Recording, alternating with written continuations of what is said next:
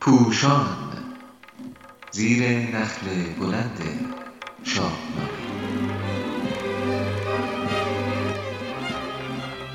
نوشته ای از پوشان.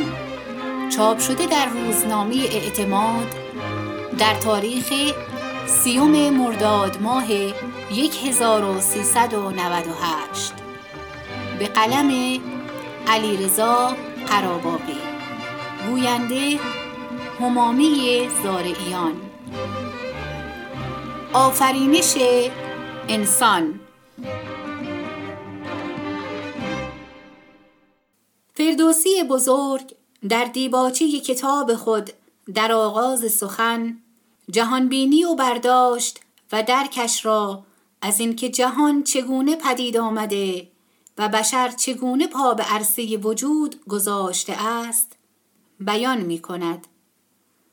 پس از آنکه به ستایش آفریننده و ستایش خرد می پردازد و پیش از آن که در ستایش پیامبر و چگونگی فراهم آمدن شاهنامه و انگیزه های خود و پیشکش کردن کتاب به سلطان محمود بنویسد بسیار خردمندانه از پیدایش جهان و آفرینش انسان سخن می‌گوید و به گونه ای که گویی دانشمندی امروزی داستان تکامل را از دیدگاه علمی بررسی کرده باشد نظر و برداشت خود را در این باره بیان می‌فرماید.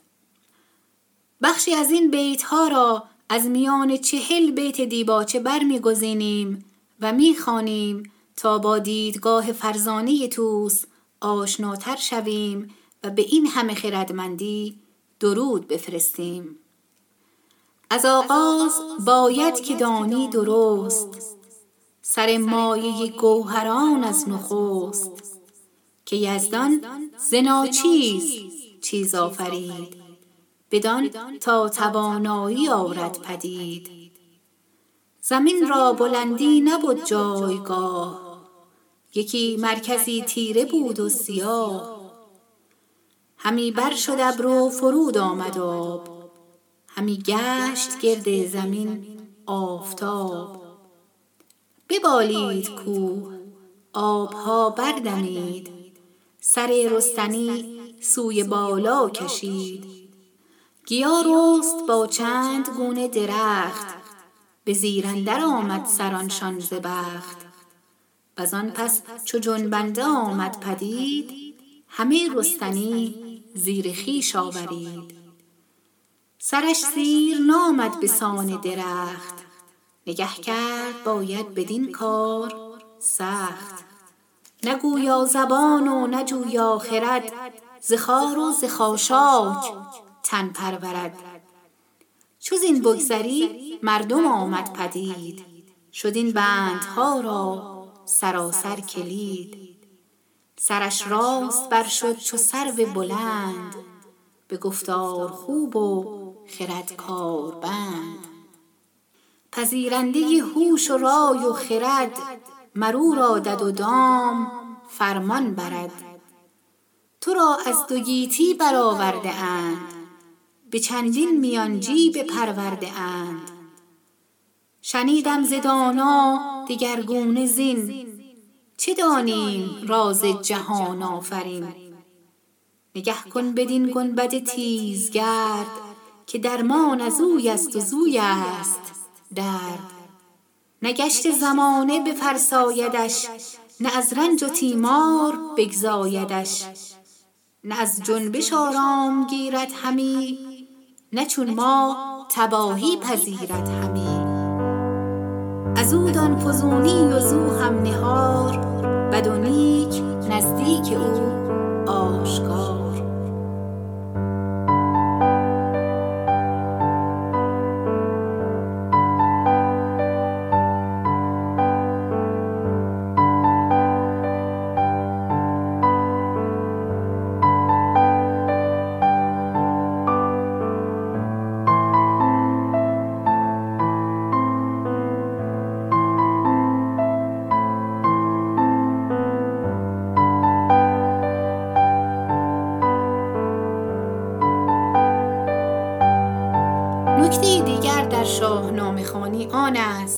که واجه ها و ترکیب های دشوار در شاهنامه بسیار کم است.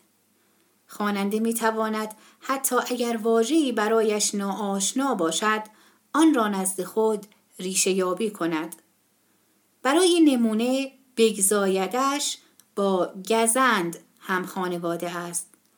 پس یعنی گزند و زیان ببیند. یا تیمارداری پرستاری و غمخواری است. پس تیمار همان رنج می شود.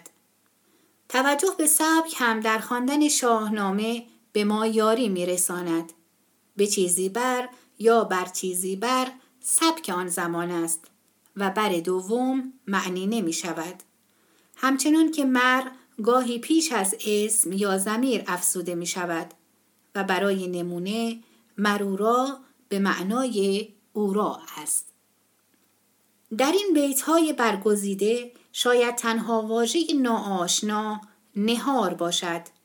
این نه روز لیل و نهار عربی است و نه نهار یا نهار که به معنی چیزی نخوردن و گرسنگی کشیدن بوده و زمانی که غذا میخورده اند می‌گفتند نهار شکستیم. مانند بریکفست انگلیسی و کم کم به غذای میان روز گفته شده است. ولی نهار به معنی کم و کاستی است و در بیت هم به درستی در برابر فزونی قرار گرفته است.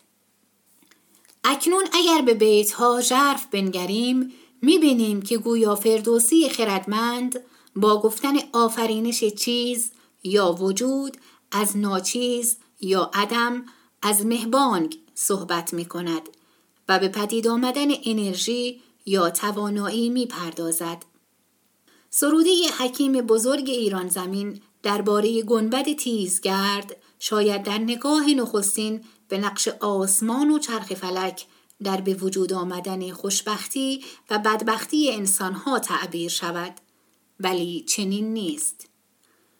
فردوسی بزرگ گویا برداشتی هر چند مبهم از اصل بقای ماده و انرژی را در نظر دارد و می‌فرماید در بخشی از طبیعت کاستی و در بخشی دیگر افزایش شکل می گیرد. ولی چرخگردون در درازای زمان گزندی نمی بیند و گویی به چیزی مانند قانون اول نیوتون اشاره می کند که جهان به فرسودگی و استکاک و تباهی دچار نمی شود و پیوسته در حال حرکت است و از جنبش آرام ندارد. درباره کره زمین نیز می‌گوید پس از آنکه کوهها برآمدند و باران فراوانی بارید گیاهان رویدند و سپس جانوران و سرانجام انسان سخنگو و اندیشه ورز پدیدار شد. فردوسی بزرگ می توانست بسراید که تو را از دو گیتی برآورده است. به چندین میانجی بپرورده است. ولی دیدگاه خردمندانه او بسیار بالاتر از این هاست. بیگمان فردوسی خدا باور است ولی به قانونمندی طبیعت نیز باور دارد خدای فردوسی عناصر اولیه و قوانین طبیعت را به وجود آورده است و سپس با چند میانجی از طریق تکامل انسان شکل می گیرد. در دیدگاه فردوسی خردمند اینکه سر جانوران رو به پایین نبود سخت در خور توجه است. از آن مهمتر انسان است که سرش راست بر شد و سپس به گفتار و خرد دست یافت. نقش راست قامت شدن در گویایی و تکامل مغز فرضی است که در دوران معاصر مطرح شده است و چه زیباست که فردوسی از آن سخن می‌گوید. شاید همین اندیشه را بتوان در سوره انشراح هم دید که آیا سینه تو را فراخ نکردیم و آن بار سنگین آن قوز و خمیدگی را از پشت تو بر نداشتیم و زبان تو را باز نکردیم؟ فردوسی دانا گویا از دانشی می‌گوید که در ایران باستان وجود داشته و به کشورهای همسایه هم رفته است. با این همه فردوسی راسیونالیست و خردگرا با تعصب بیگانه است. او می‌داند که نگرش ها و اسطوره های دیگری هم از مشی و مشیانه گرفته تا خلقت از گل وجود دارد. پس با اشاره به آنها میفرماید شنیدم زدانا دگرگونه زین. چه دانیم راز جهان آفرین؟